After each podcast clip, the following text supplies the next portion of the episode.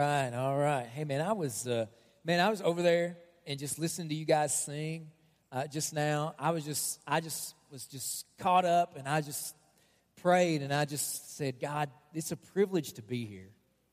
You know? It's a privilege to be here. Did you know that? It's something we shouldn't take for granted. I don't know if today's your first day or what, uh, but if you belong to this church, like if you say Summit is your church, uh, don't take this for granted, all right? Because if you do, I'll slap you in the parking lot, all right? It's special uh, that we get to do this, man. All right? Um, hey, I'm going to pray. And uh, before I jump into the sermon, I got some uh, stuff I want to say uh, real quick. Let's pray. Father, thank you for today. And God, thank you, uh, Jesus, just the privilege, just the privilege to be at church and worship you with your people. This is a privilege, God, to hear voices lifted high to you uh, of God, people that have been saved, people that God love you, people that God you're working in. God, voices lifted up of people that are just kind of on the journey. They might not even have a relationship with you yet, but they're real close. And I pray that today might be the day they cross that line. God, I, I just thank you for what you're going to do in these moments because you've already done something really special in our time of, of worshiping you in song. Now, God, as we open up your word and we worship you, uh, God, just let it continue. Speak to us in your name.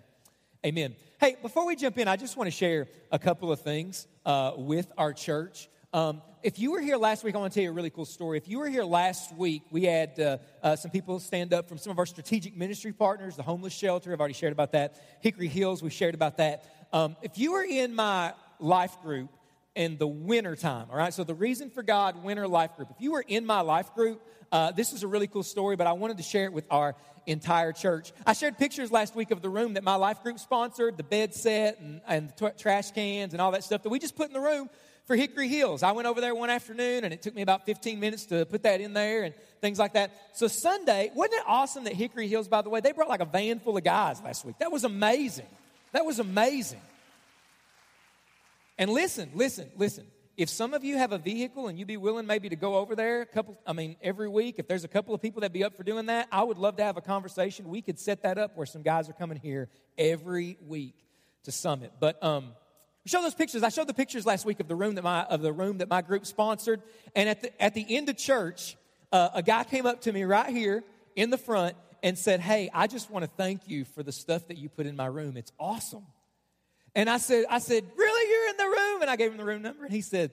He said, "Yeah, that's my stuff." And I was like, "Oh!" We hugged, and and well, I hugged him. He was probably freaking out, and um, and uh, so he was, he was like, "Oh, the bed set's so comfortable, and trash cans and all that stuff." And he was just talking about how cool his room was, how thankful he was that people he didn't even know would do that. And, uh, and he said, and I don't know what church that he went to last week. I don't think it was around here. Um, but he, he said, hey, last week I went to a church and I got saved. I said, man, that's awesome. That's unbelievable. And he said, you know what? I need to be baptized now. I said, that's awesome. He said, can I get baptized here?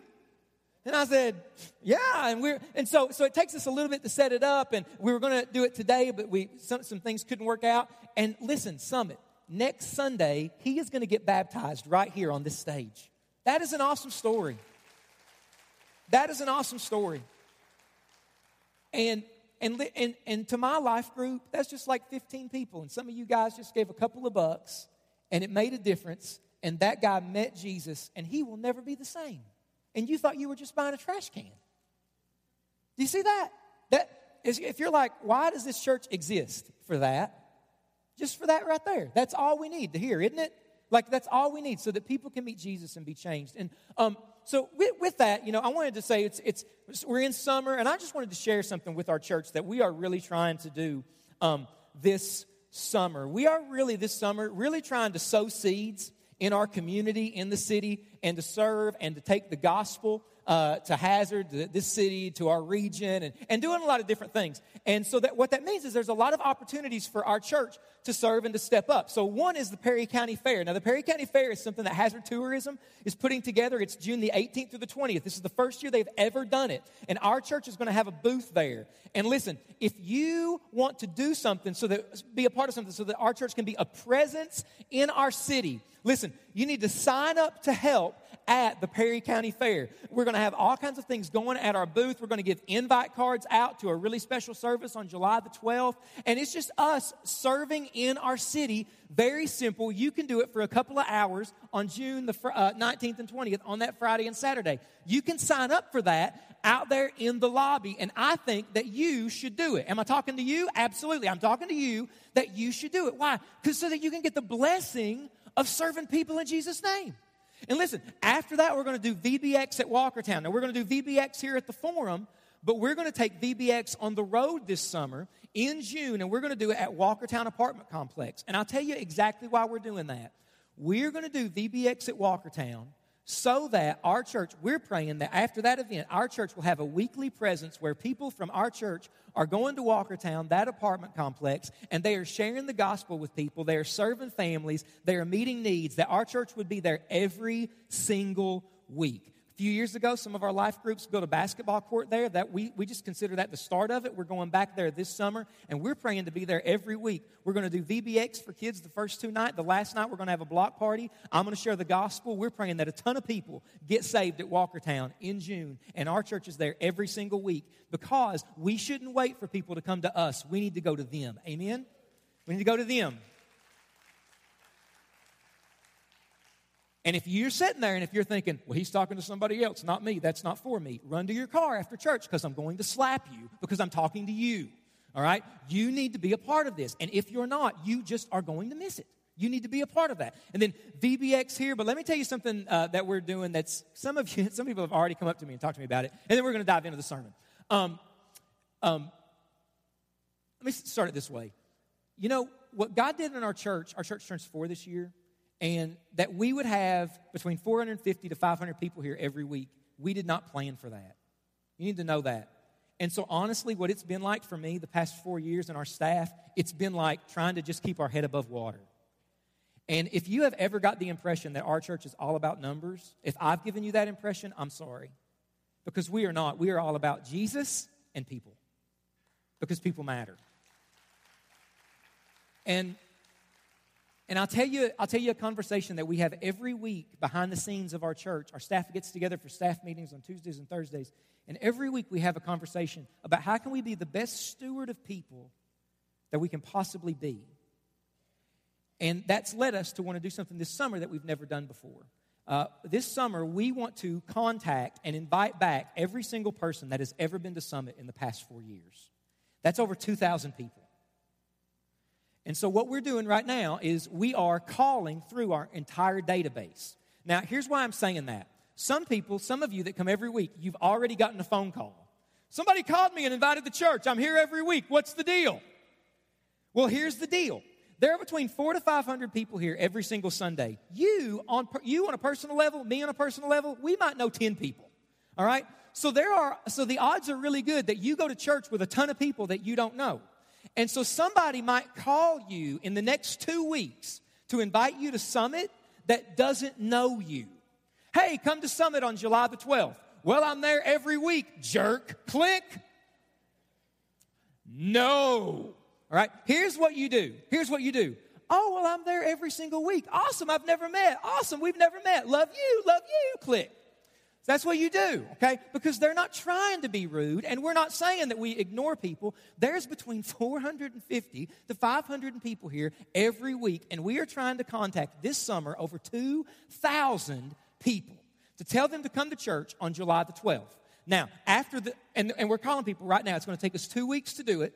After that, we are going to, and the people that tell us that they're going to another church, we don't try to take, take people from other churches because we believe that you can grow and love Jesus at any church that preaches Jesus. Amen. We believe that. All right. So, so we're not, so if people say, well, I go to so and so church, we say, awesome, you keep going. People that don't tell us they're going to another church after we call them, we are going to hand deliver an invite to their house, to church for the July the 12th service. On July the 12th, we're starting a new series called Afterlife. It's all about heaven. Okay? We think a lot of people will want to hear what we say. And so we're inviting all those people to July the 12th. Now, here's what you can do you can pray. Would you pray that people are receptive? Would you pray that people, that God is working? And would you, would you pray that we just connect people to Jesus?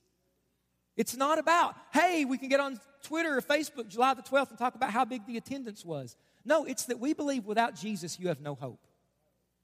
And we just want to be the best stewards we can of people. Amen?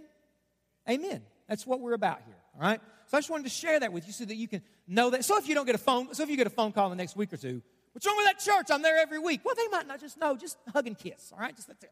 All right. All right. So here, we're going to jump in to the last part of our series, Recharge. I'm fired up about today. We're wrapping up our series, Recharge. And what we've been doing the past five weeks is we've been talking about how to recharge our soul. The truest part of you, that's your soul. And so you can go to summithazard.com and you can check out the past five weeks of the sermon series. And today we are talking about the number one thing that a lot of people say drains their battery more than anything.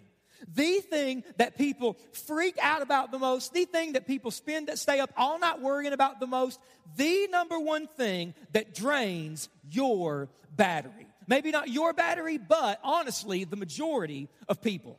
See, because if you get on Google right now, and if you could do this, you could get on Google right now on your phone and you could Google, what do people worry about? And when you Google that, here's what will happen. Hundreds of thousands of articles are going to pop up on your phone or on your computer, and they're going to give you the top 10 things, the top 20, the top 50, the top 100 things that people worry about. And when you look at the top four or five things that people worry about on every single list, it's basically the same thing. In fact, before we even started this series, several weeks ago, about a month or so ago, I put on Facebook, I tagged our church, and I said, What do you worry about? Tons of responses. And you know what every, every response was? The exact same as every single list of the top three or four things that people worry about, with one rising to the top. So, what do people worry about? What, what drains your battery more than anything? Well, a lot of people worry about their health, right?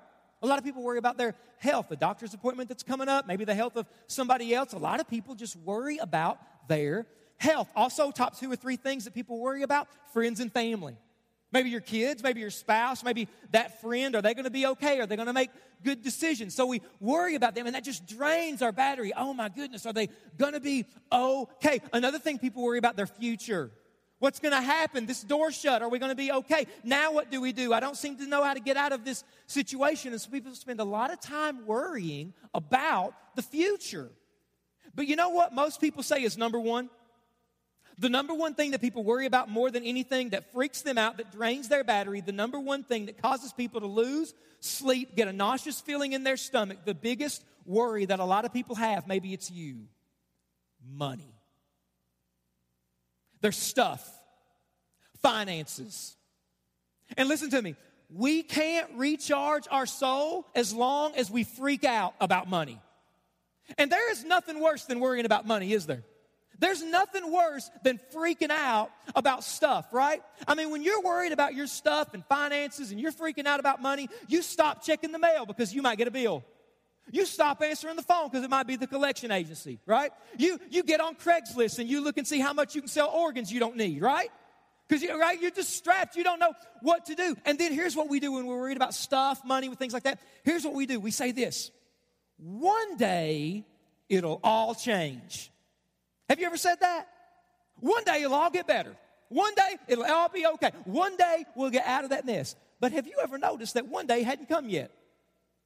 Some of you have been waiting for one day for 20 years and it hasn't hit yet. We're just waiting for one day, one day, one day, and nothing has changed. Now, see, maybe today we need to pause for a second. Maybe today is your first day. There's a good crowd here today on this beautiful Sunday afternoon, and you're sitting there in your seat and you're thinking, oh my gosh, I smell a sermon about money. Is that what he's cooking? We're gonna have a sermon about money today? I, listen, I see preachers on TV talking about money. I hate those guys. I see them all blinged out. I see them all crying how I need to give them $100 so that they can fund their private jet. I hate when preachers talk about money. And listen, I just got to lean over the plate, take one for the preacher team, and say, we ain't done this one very well. All right? We haven't talked about the subject of money and finances and stuff very well. But here's, the, here's what you need to know churches have got to talk about money. They just got to. Because did you know that Jesus talked about money more than any subject? More than anything. Jesus talked about money. Watch this. Jesus talked about money more than heaven. More, actually, he talked about money more than heaven and hell combined. Jesus talked about money more than prayer. He, he talked about our stuff, finances. Jesus talked about it more than hope. More than any topic that Jesus talked about, Jesus talked about money. And the reason that he talked about it more than anything else is because Jesus knew that Mark Holmes is tempted to place his confidence in how much is in the bank rather than the God who's on the throne. Jesus knew that our biggest temptation will be to trust in money rather than him. And see, here's what you need to know about Jesus because, because he's a good God. He cares about every single aspect of your life. I don't know what got you here today, and I don't know your background, but you need to know that Jesus loves you and cares about every part of your life. He cares about who you're dating. He cares about your marriage. He cares about your kids. He cares about our stuff. He cares about your money, your finances. And if you could take every single thing that Jesus said about money and kind of sum it up in a few words, in a quick phrase, it's that Jesus says that the freest way to live is to put God first to put God first. To put God first in every area of your life, in the way you plan your future, in your dating life, in your relationships, in the way you raise your kids, in your money, to put God first. So let me ask you a question, teenagers. Let me ask you a question, adults. Is God first? Is He? Is God first? In your life, is God first? Let's get real specific. Let's get kind of controversial. Is God first? in your finances, in your stuff. Now, maybe you're sitting there and you're thinking, hey, listen, you know what, man? I got money in the bank. Everything's fine with me. Maybe somebody else needs to hear this. It's in a lot of debt, in a financial straitjacket. They're struggling right now, but you know what? Everything's good. Hey, everything might be good, but is God first? Is He? You might have awesome vacations planned. You might have the latest and the greatest, but is He first? I want you to take your Bible and I want you to turn to Luke chapter 19. Okay? Luke chapter 19 is where we're going to be today. And we're going to look at a really familiar story. Uh, if you've got a church background, it's a pretty familiar story. If not, it might be new, but that's cool. Luke 19, we're going to be in the first 10 verses in Luke 19, verses 1 through 10. Luke 19, verses 1 through 10. This is a story about Jesus and Zacchaeus. Now, if you have a church background, you knew, you know that Zacchaeus is a wee little man. A wee little man was he. Amen? Praise the Lord. Hallelujah. Glory to God. All right. So Zacchaeus and Jesus, this is Luke 19, 1 through 10. It's going to be on the screen. Turn on your phone or whatever. He, that's Jesus, he entered Jericho and was passing through, and there was a man named Zacchaeus. He was a chief tax collector. Don't miss this. Watch this. And was rich. He was rich. And he was seeking to see Jesus. But on account of the crowd, he could not. I think this is funny because he was of small stature. The Bible just made fun of short people. Not me, the Bible. All right, I don't know, but I just think that's funny that the Bible just threw in. He climbed the tree, he's short. All right, I'm five nine, so I ain't knocking nothing. All right, so he ran on ahead, climbed up in a sycamore tree to see him. He was uh, because he was about to pass by, and when Jesus came to the place, he looked up in the tree and said, "Look, a dude." Said to him, Zacchaeus, hurry, come down, for I must stay at your house today. So he hurried, came down, received him joyfully. And when they saw it, the crowd, when they saw it, they all grumbled. He has gone in to be the guest of a man who is a sinner. We'll talk in a second about why they're ticked off. And Zacchaeus stood and said to the Lord, Behold, Lord, the half of my goods I give to the poor. And if I have defrauded anyone of anything, I restore it fourfold. And Jesus said to him, Today salvation has come to this house, since he also is a son of Abraham. For the Son of Man came to seek and to save the lost.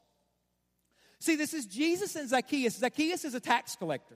And tax collectors in Jesus' day were the most hated people because when they went around and collected taxes, they always took more than was owed. They stole from people, they ripped people off. That's why when Jesus went to Zacchaeus' house, everybody got ticked off because nobody liked Zacchaeus because Zacchaeus had ripped them off before. But did you notice that Zacchaeus was rich? Here is a rich man seeking Jesus. Why? Because there are some things that money can't buy you. And money could not buy what Zacchaeus needed more than anything else. And what he needed was to be spiritually set free. And so Jesus sees Zacchaeus. He goes to Zacchaeus' house. They have a conversation. And it ultimately leads to Zacchaeus being saved. Zacchaeus becomes a Christian. That's what Jesus means when he says, Today salvation has come into your house. And did you see what happens at the end? Here was a man who had stolen from the entire city, who had lived his life just ripping people off. He was rich. He meets Jesus, and Jesus so transforms Zacchaeus that it impacts the way that he thinks about his stuff. Zacchaeus says this He says, Lord, if I've defrauded anyone of anything, I'm going to restore it fourfold. If I've ever ripped anyone off, I'm going to pay it back because what Jesus did in his heart made his way to his hands, specifically how he thought about his stuff.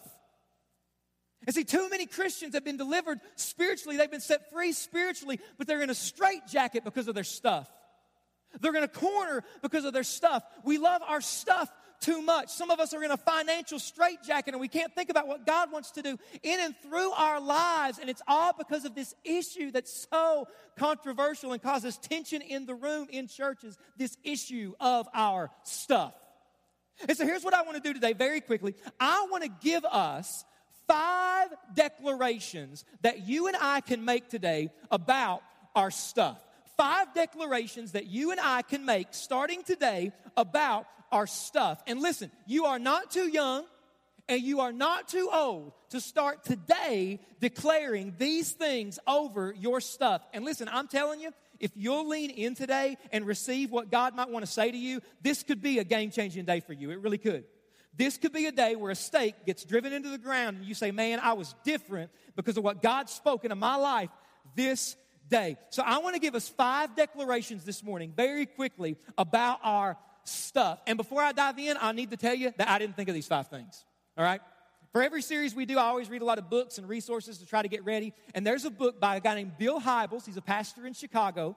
Bill Hybels wrote a book. It's called Simplify. If you want to read and take what we've talked about in this series to another level, check out that book. But some of this, a lot of this stuff comes from him. I've just put it in some of my language today. But I just wanted you to know that five stuff declarations today we're going to make from the story of Jesus and Zacchaeus. If you're taking notes, you're keeping score, write this down. First declaration we're going to make is that my stuff comes from God. My stuff comes from God. Everything that we have in our lives, whether you're a Christian, whether you're not a Christian, you believe in God or not, every single thing we have in our lives comes from God. Every bit of it. That's why James 1:17 says this, every good gift and every perfect gift is from where? From above, coming from down from, to us from the Father of lights. What that mean? It means that every good thing we have in our lives, we've got it because God gave it to us. Is there anybody here in the room today that just raised their hand say, I got some good things in my life? Raise your hand if you got some good things in your life. You got good things in your life. Some of you are not raising your hands, and I think you got some good things too, right? Good opportunities, good friends. You had a good meal this week. You seen a good movie the past couple of weeks. Good things coming up. Some good things have happened to you this year. Listen, what the Bible is telling us here is there is not a self made man or woman in this room today. There's not. You might have worked hard and you did work hard and you went after those opportunities, but behind it all, the Bible says, is every opportunity, every opportunity, every good thing comes from God. Everything you have in your life, God gave it to you. So what's that, what that means is because it's His, we need to be the best stewards of it. We need to use it in a way that brings Him the most glory. So the first declaration, the way the Bible wants us to think about our, our stuff, first and foremost, is that everything we have, our stuff, comes from God. Number two, this could, this could change somebody's life. Stuff won't make me happy. Stuff won't make me happy. Nobody amen that. See, I got some work to do. See, Zacchaeus was rich. So what that means is he had some stuff. But here is a guy that's rich going after Jesus because he needed what only Jesus can give. Listen, we know deep down that stuff can't make us happy. See, you know that stuff won't make you happy because if stuff made you happy, why is it that the world's most famous, most richest people are oftentimes the loneliest, the saddest, and most depressed people. Why do you always hear about celebrities whose lives feel like they're falling apart? They got everything and they feel like they're all alone. Why? Because stuff won't make you happy. Now, let's be honest, let's be honest, let's be honest. Can stuff make you happy? A little bit. A little bit. Right? Right? Like if you like if stuff never makes me happy, maybe you're buying the wrong stuff. Right? Right? Stuff can make you happy for a little bit for a little bit. And then eventually, maybe in a matter of days, weeks, months, years, it loses its shine. You buy a new car, new car smell. Oh, and then all of a sudden the, the new car smell goes, we need a new ride. What's wrong? I don't smell it anymore. Right? See, eventually, the things that make you happy, they lose their shine or a new addition comes out. We need an upgrade. Stuff won't make us happy. And what happens is we can get in this stuck in this rut, living on the treadmill of I need more, I need more, I need more. And that is called greed. That's called greed. Let me do an experiment right here. How many of you know somebody you'd say they're greedy? Raise your hand. You know some greedy people, raise your hand. Look at all the hands going up. You know some greedy people, raise your hand. Okay? Look at a lot of hands. Most hands went up. Put them down. I wonder how many hands would go up if I said, How many of you are greedy? Raise your hand. What would happen? Right? One or two hands going up, right? Somebody's trying to put their wife's hand up, right? Right right? Have you ever noticed that the greedy people are everywhere else, but they're not in the forum today? Aren't you thankful that greedy people didn't come to church today? Right? Other people are greedy, not me. I ain't greedy. What is greed? I'll tell you what greed is. Greed is when you love. Say, Mark, is it wrong to love your stuff? No, it's not wrong to love stuff. It's not wrong to have stuff, but it's wrong when stuff has you. See, too many people build their lives on their stuff. Too many people build their lives on their bank account. And listen, can I just say that I'm convinced one of the, one of the reasons that the church in America is not making the impact that it could is because Christians, people who go to church every single week, are trying to build their home here when the Bible says our home is in heaven and we love our stuff so much we can't leverage our lives for the mission of God. We're too stuck here. We're too in love here. We're too stuck with our stuff here, and stuff won't make you happy. Can I give you a revolutionary verse? It don't matter. I got the microphone. Watch this right here. Philippians 4 11 through 12. Not that I'm speaking of being in need, for I've learned in whatever situation I am to be what? What's the next word? Content. I know how to be brought low. I know how to abound in any and every circumstance. I've learned the secret of facing plenty of hunger, abundance, and need. Content. Some of you say content. See, some of you didn't say it because you've never said that word before in your life. It's like we just dropped the F bomb in church. Right? Like I just cussed. Content. Content. Do you know what it means to be content? Oh, let me tell you what it means. It, let me tell you what it doesn't mean. To be content doesn't mean that you settle. I need you to listen, church. To be content doesn't mean that you shift into neutral and you never strive to make your situation better. It doesn't mean that you don't go after that promotion. To be content simply means this Jesus is enough. Let me say that again. To be content simply means that Jesus is enough. See, we can rail against the preachers on TV that talk about the prosperity gospel and how we don't like it when people take the Bible and use it for their own gain, but we need to make sure we don't talk that way. Too many times Christians talk about, I'm blessed, I've been blessed, and what they mean is they got the promotion, they got the raise. Can you be blessed and not get the promotion? Can you be blessed and not get the raise? Can you be blessed and your life is falling apart? Ephesians chapter 1 says that, says that if you're a Christian, you have been, been given right now every spiritual blessing. So, what that means is that if you're a Christian today, you've been adopted by God. You're his son and daughter. He loves you unconditionally. All your sins have been forgiven. You've been given the promise and the hope of eternal life. You are blessed right now. You are blessed. I'm blessed. We are a blessed people in Christ. Stuff can't make us happy. And the more we declare that over things, all of a sudden we feel a freedom that we never have because Jesus is enough. Can we all say that very loud like we mean it? Let's boldly proclaim it on three. One, two, three. Jesus is enough. Do you feel that? The room is pumped, the room is psyched. Let me suck the energy out of the room. Number three. I show God is first with my stuff by giving back to the back the first 10% of what he's given to me. See, some of you just left right there. I show God is first by giving back to God the first 10% of what God's given to me. Say, Mark, wow, that's strong. The way that you show God's first is by giving back to God that 10%. That's real strong. Well, here's what you need to know I didn't say it, God did. And say it. Watch this. Let me show you some verses. Honor the Lord with your wealth and with the first fruits of all your produce. First fruits of all your produce. Then your barns will be plenty and your vats will be bursting with wine. How? Honor the Lord, first fruits, first 10%. Look at the next one, Malachi 3:10. Bring the full tithe, that's the 10%, into the storehouse that there may be food in my house, and thereby put me to the test, says the Lord of hosts, if I will not open the windows of heaven for you and pour down for you a blessing until there's no more need. Did Jesus talk about tithing? Did Jesus talk about giving? Yes, he did. Look at this next verse. Matthew 23, 23. He's talking to the scribes and the Pharisees. Woe to you, scribes and Pharisees, you hypocrites, for you tithe, there it is, mint and dill and cumin, and have neglected the weightier matters of the law, justice and mercy and faithfulness. Watch this. These you ought to have done. Should I give? Yes, Jesus just said it. Without neglecting the others. You ought to give, he says, but your heart ought to be right. Now, listen, this is a guilt free portion of the sermon. All right? Now, hang on. This is guilt free. I'm to come back, but don't, I hate this church and I never liked him anyway. Hang on, Sugarfoot. Wait. Did you know that God could have picked anything besides money? Like he could have. God could have said, every time you eat a bag of french fries, give me one. Time you buy a pizza, I want a slice. Give me one. I'm, i mean, God could have picked anything, Summit, but He picked money. He picked stuff. I wonder why.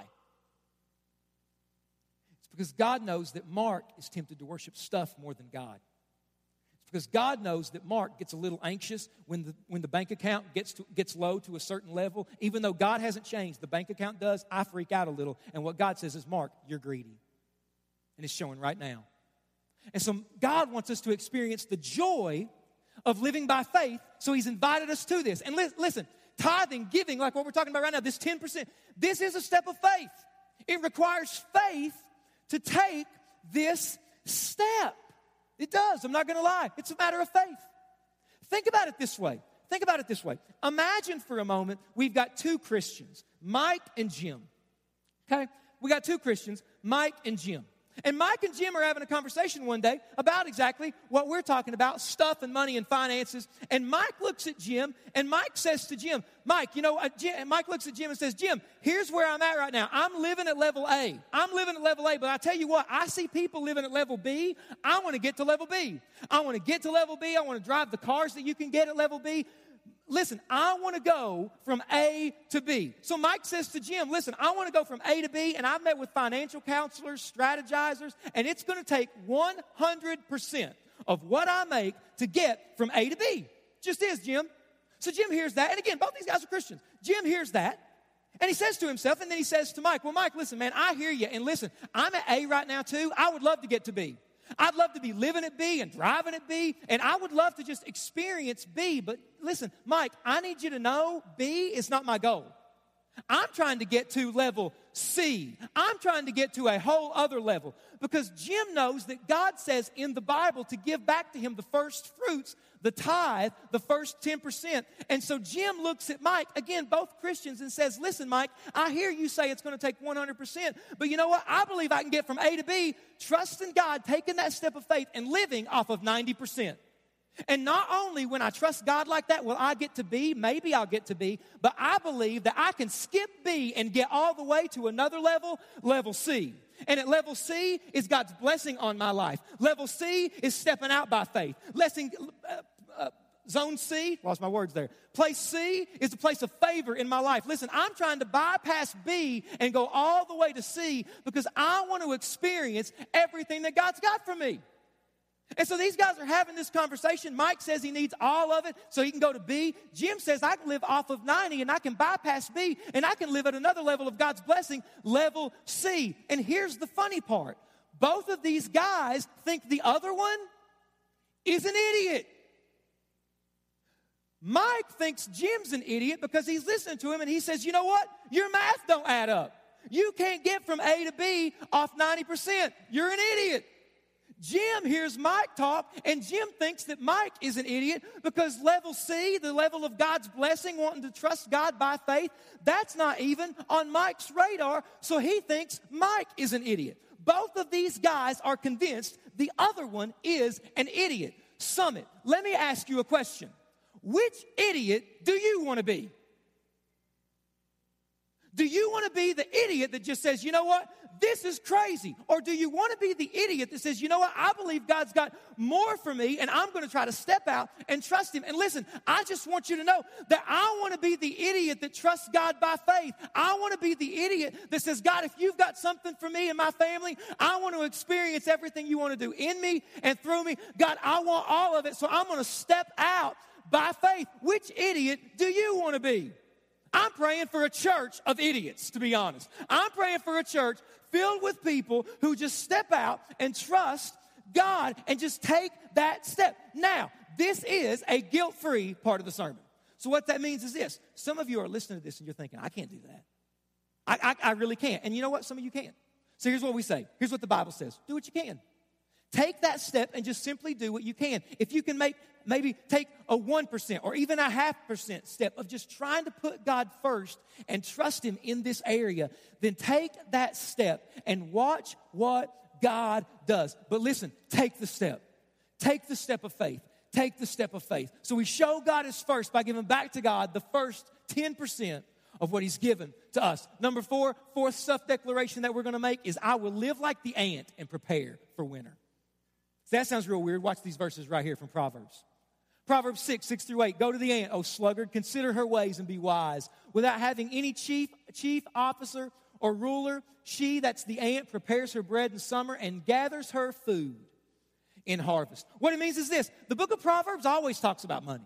And what it says is this hey, when you think about money, you need to live like an ant. Because an ant is always getting food for now and storing some up for later because the winter is going to come. What's winter? Winter is when life throws you a curveball and you didn't know it was coming, but you were trying to get ready for it. Winter is the week that the car that the car breaks down, that the water heater breaks, and your kids need braces all the same week. You didn't know it. Winter is the season of maybe retirement. Winter is when you're trying to save money to go to that school you want to go to. I don't know what it is, but see, there's seasons in life that God knows are coming and we don't. And so God says the wisest thing to do is if you can, set back a portion and get ready for the winter season. Now you're sitting there and you're saying, listen, Mark, I can't even do that. I can't even do the last step, and I sure can't set some aside because, Mark, we're living paycheck to paycheck. What can I do? Here's what you can do the ant has a plan. Get a plan. Because listen, you can't pray your way out of a financial straitjacket. You can't. You got to get a plan to get out of it. You need to pray your way out of it and get a plan and work that plan. So, what's that plan? Listen, here's how you can get a plan. Wednesday night, 6 o'clock, Neil Bedwell, one of our life group leaders, he leads a life group called Financial Peace University. Some of you, just the title sounds good. It's Wednesday night at 6 o'clock in the multipurpose room. You need to come and check that out so that you can try to get a plan and get some breathing room in this area. Here's number five, and then we're done. Fifth declaration that we're going to make over our stuff is that my relationship with stuff can change today my relationship with stuff can change today. If you zoned out the entire sermon because you heard I was talking about money, I want you to zoom in right now. Did you see that Zacchaeus meets Jesus, and by the end of the story, Zacchaeus' relationship with stuff had totally changed? Here was a rich guy. Jesus comes into his life. Jesus transforms Zacchaeus. And all of a sudden, by the end, he says, Listen, Jesus, because what you've done for me, because you gave 100% of who you are for me, Jesus, listen, I'm not going to build my life on stuff. I'm going to build my life on who you are. Listen to me right now, every single person. This was not a sermon about how to manage your money. This is not a sermon about how to get out of debt. This is not a sermon about giving today. If you walk out and you think that this was all about giving, then I did it wrong. This is not a sermon about giving. This is a sermon about Jesus Christ transforming you at such a deep level that it even changes the way you think about your stuff that it changes the way you live, it changes the way you breathe, that Jesus transforms someone and everything changes. Look at me. Has He ever done that to you, sir? Has Jesus Christ ever transformed you, ma'am? I'm talking to every teenager right now. Have you ever been transformed? Have you ever had such a supernatural experience with God that the only word to describe it is transformation? Our church exists, our mission statement is that we exist to be a church to see people transformed by Jesus. And that is so hard to unpack with words, especially in the Bible Belt where there's churches on every corner and where Christianity is just a part of the culture and we grow up in church and everybody's a Christian because we just assume that everybody's a Christian. And what it means to be a Christian is you're really moral, you don't cuss, and you go to church. And listen, if I if you think that's what Christianity is, then I as your pastor have not served you well. Because Christianity is not make good decisions. You can make good decisions and still go to hell. You can never cuss and still go to hell. You can go to church every Sunday. Your Sunday school teacher gave you a gold star, and you can still go to hell. I'm not talking about giving today. I'm not talking about managing your money well. I'm asking you, has Jesus Christ transformed you? And if he has, is he now? Is he now at work in your life? Or is it something years ago that you remember? You remember what it was like when God was just flowing through your veins and you haven't tasted that in years. Today, come back to it. Today, come back to it because he has not left you he has not walked away from you. And it doesn't matter what you did and where you've been. He is ready now with His love, with His grace, with His mercy to take you back. And His transforming grace can become a reality in your life once again. I'm not asking you, I'm not asking you, hey, is your checkbook okay today? I'm asking you, have you met Jesus Christ in such a way that you have never been the same? And it even impacts the way you think about stuff. Say, I don't know if I've ever tasted that. Then today, meet Jesus Christ for the first time. Today, give him your life for the very first time. Say, Mark, I used to be there. Mark, I used to know what that was like, and I've walked away from it. Come back today. Come back today. This is not about money, church. This is about Jesus Christ breaking into your life, saving your soul, and breathing new life into your soul. Listen, if you need that today for the very first time, I want you to know that Jesus Christ, the same Jesus who 2,000 years ago saved a man named Zacchaeus and brought radical change in his life, can bring radical change to the addict, to the broken, to the hurting, to the promiscuous, to the lost, to the rich person who knows deep down, just like he did, he needs something money can't buy. Jesus can change it all. And if He has saved you, and all of a sudden at some point you just started taking your life back, a little bit at a time, a little bit at a time, you just started taking your life back, the freest place you could be is at the place of total surrender.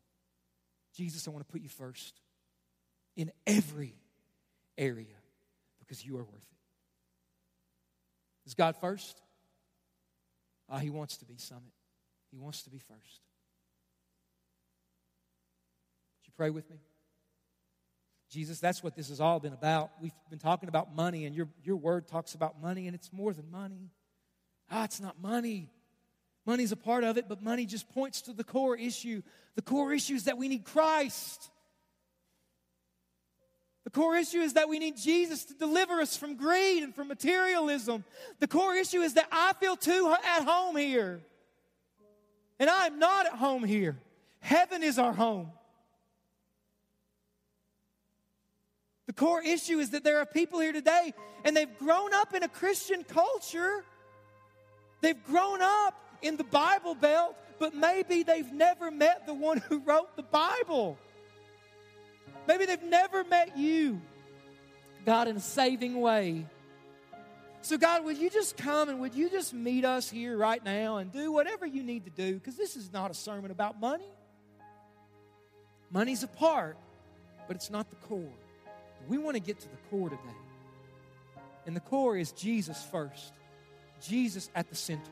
And when He is at the center, it will touch everything in my life.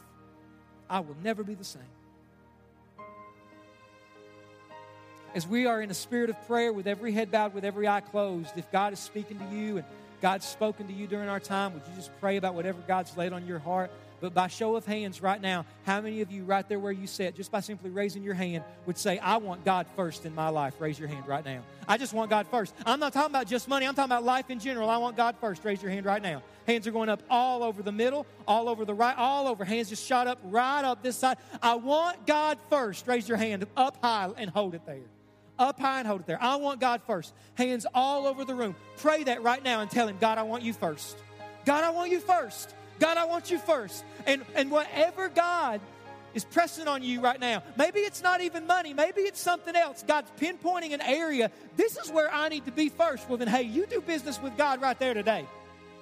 If it ain't money, then you do business with God. You can put your hands down, but just continue in that spirit of prayer. God, I want you first first in my life. How many of you, just by raising your hands, would say, Mark, I need you to pray with me because I do feel like I'm in that financial straitjacket. Mark, I do feel like stuff is holding me down. I do feel like greed has got a big place in my life. Mark, would you just pray for me? And I'm not going to embarrass you or anything. Would you just raise your hand and put it back down so I can pray for you? Just raise your hand. Say, Mark, that's me. Hands are going up right there. More hands. Just say, Mark, I need the help in this area. Hands right there. Hands right there. Hands over here, just put those down. God bless you. Thank you for your honesty. Any other hands? Say, Mark, this is for me today. I need help here. Jesus, help me to get a plan. Jesus, I want deliverance from greed and materialism. Now, how many of you need Jesus, period? How many of you need Jesus in your life for the very first time? You need Him to save you today. Just like Zacchaeus got saved and salvation came to his house, does salvation need to come to your house today? If so, if you need to be saved, I'm going to pray a prayer right now. And if you want Jesus Christ to save you and to transform you, then pray this prayer with me. Say, Dear Lord Jesus, forgive me for my sin. Come into my life and save me. Transform me. Make me new. And help me to live for you from this day forward. Thank you for your love. Amen. No one is looking. No heads are raised. No eyes are looking around. No, nobody's looking. If today you just prayed to give your life to Jesus, if today you just asked Jesus to transform and save you for the very first time, I'm going to count to three. And as soon as I say three, would you just raise your hand really high and hold it there so that I can celebrate with you? One, two, three. Raise your hand right now if you want Jesus Christ to save you. Raise it right now. One, two, three, four. Raise your hand really high so that I can see it and hold it there. Really high so I can see it and hold it. There's five. There's another hand. Anyone else? Anyone else? Wow. Wow. God bless you so much. Would you please put your hands down and would you please look at me? Please look at me. If you raise your hands, I just want you to look at me right now in the eye. All right? You just made the biggest decision of your life. You did. You just made the biggest decision of your life. And don't leave today until you tell somebody what you did. And here's how you can tell somebody what you did. On the connection card that you got when you walked in, there's a box that says, I gave my life to Christ. Check that box, okay? Check that box. And on your way out, there's going to be volunteers with baskets. Drop that card in there, okay? But here's what we'd really like to do, and I'm going to walk off stage here, and I'm going to do this fact, everybody just look at me really quick. Everybody just look at me. This is what I mean. We just had at least five people, at least five people that I saw raise their hand and say, Jesus saved me today. Would you clap for that?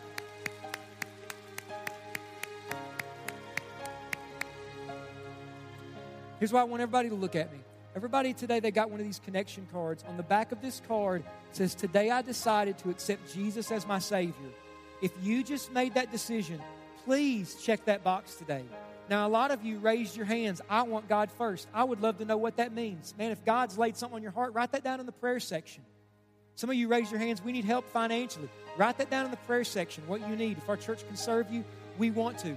But if you got saved today, I want to give you this book. It's called Seek First.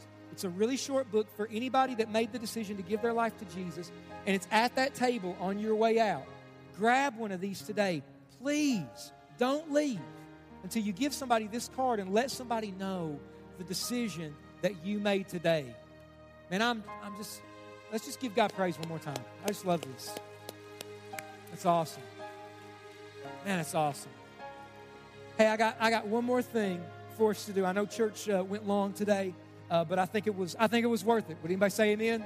I think it was I think it's worth it. Um, let's have Sam and Jessica Bear, if they would come on up here, guys, and let's get some people come up there with them. I see you guys are with Neil and Amy. Neil and Amy, would you come up here with them? And maybe anybody that wants to be with Sam and Jess right now, uh, just come on up here uh, right now. There they are. I was like, where are they? They're right here.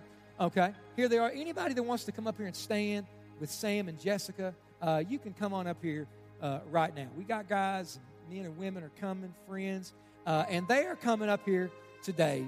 Uh, Sam and Jessica. Uh, Sam is our executive pastor and all around uh, studly man, and he's just he just now said short studly man. This is Zacchaeus, ladies and gentlemen. We brought him here today, and he's going back to Jerusalem.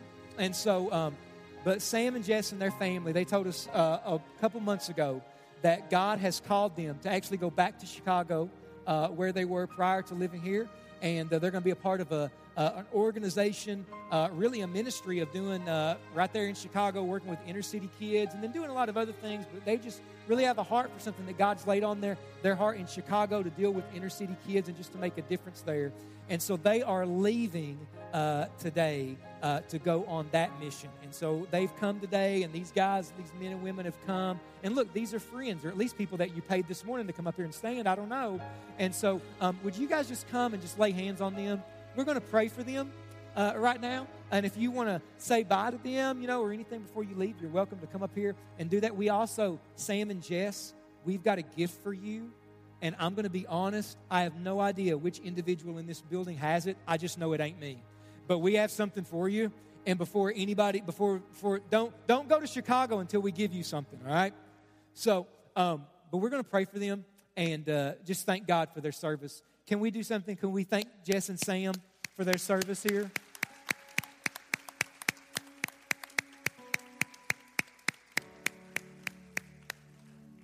So, I want to pray for us before we uh, let them go today, and I just want to pray for them. God, I just thank you so much for Sam and Jess, and God, how they've served this church, and God, how they've made so many friends, and the people who got up out of their seats just to come and gather around them is, is evidence of how you've used them. I pray, God, blessings on them as they as they leave. God, I pray that you would go ahead of them, and every unanswered question, God, you would provide answers to those questions. God, you would provide for them. You would meet every need that they have. Father, I pray for their children that they would grow up to be strong and mighty men and women of God who love you and walk with you. And they would see Jesus in their mom and dad. And that their mom and dad would continue to point them, just like arrows in a man's quiver, the the, the, the Proverbs says that they would aim them in a way that points them to you. And Father, I pray that you'd use them in Chicago to make a difference, that the kingdom would advance, that inner city children, families, lives, people would be saved and impacted. That that city would never be the same because of how God you are going to use Sam and Jessica and their family. God, I thank you so much that God you brought them here and what they mean to our church. They, we will never forget them. We will always love them and pray for them. And Father, let them know that they always have friends and family right here in this church. And we all said, Amen. Amen. Love you guys. Love you guys hey, listen, while they while they hug and and uh, and things like that, right out there are tons of opportunities for you guys to sign up to serve Perry County Fair, VBX, and things like that. Listen, next week we're starting a brand new series, and here's what it's called: fishing. And we're going to talk about we're going to talk about bait, tackle boxes, and everything. It's going to be really fun, and you want to be here next week, so don't miss it, guys. All right. See you guys. You're dismissed. Hey, if you made the decision today to give your life to Jesus, Please let us see this card. Give it back to us. One of our volunteers on the way out, somebody in the back, just don't leave until you tell somebody what you did. Love you guys.